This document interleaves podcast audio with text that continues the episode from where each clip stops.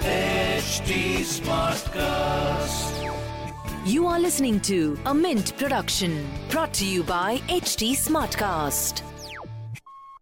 Hello and welcome to Mint Evening Market Wrap. I am Nasreen Sultana. Let's take you through all the action in stock markets today.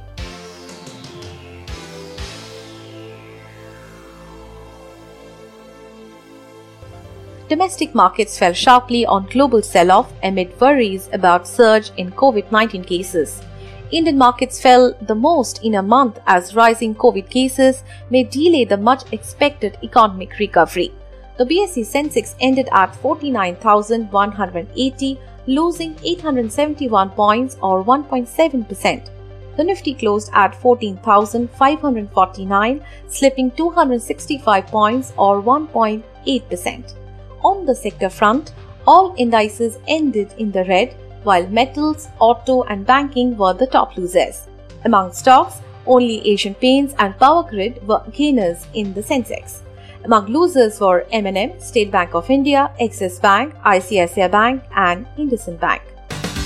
A new double mutant strain of coronavirus has been detected in India along with the UK, South African, and Brazilian variants, the Union Health Ministry said on Wednesday. The new strain, the government indicated, is highly infectious and has the potential to skip immunity developed either by natural infection or vaccination. Shares of Rail Vikas Nigam lost as much as 9% on Wednesday after the government proposed to sell up to 15% in the company through an OFS. Investor sentiment was also dented as the floor price for the offer is fixed at 9.5% discount to Tuesday's closing price. Indigo on Wednesday said it has paid out refunds worth rupees 1030 crore to passengers following a Supreme Court order which asked airlines to refund fares for bookings made during the government imposed lockdown last year.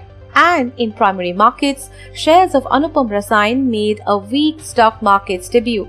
The stock ended with 6% discount over its issue price of rupees 555 after a similar weak start of trade.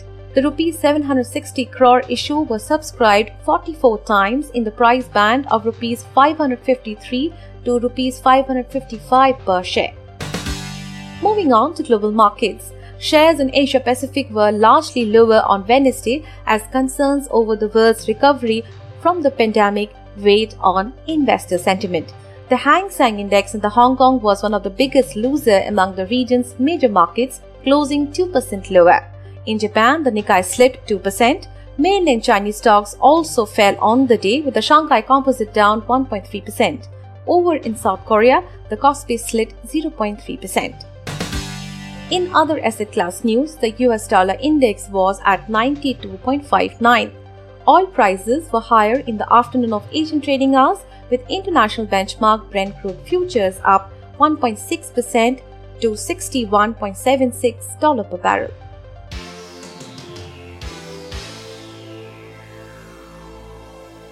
That's all for now. I'll be back with market updates tomorrow. Thanks for tuning in. This was a Mint production brought to you by HT Smartcast. HT Smartcast.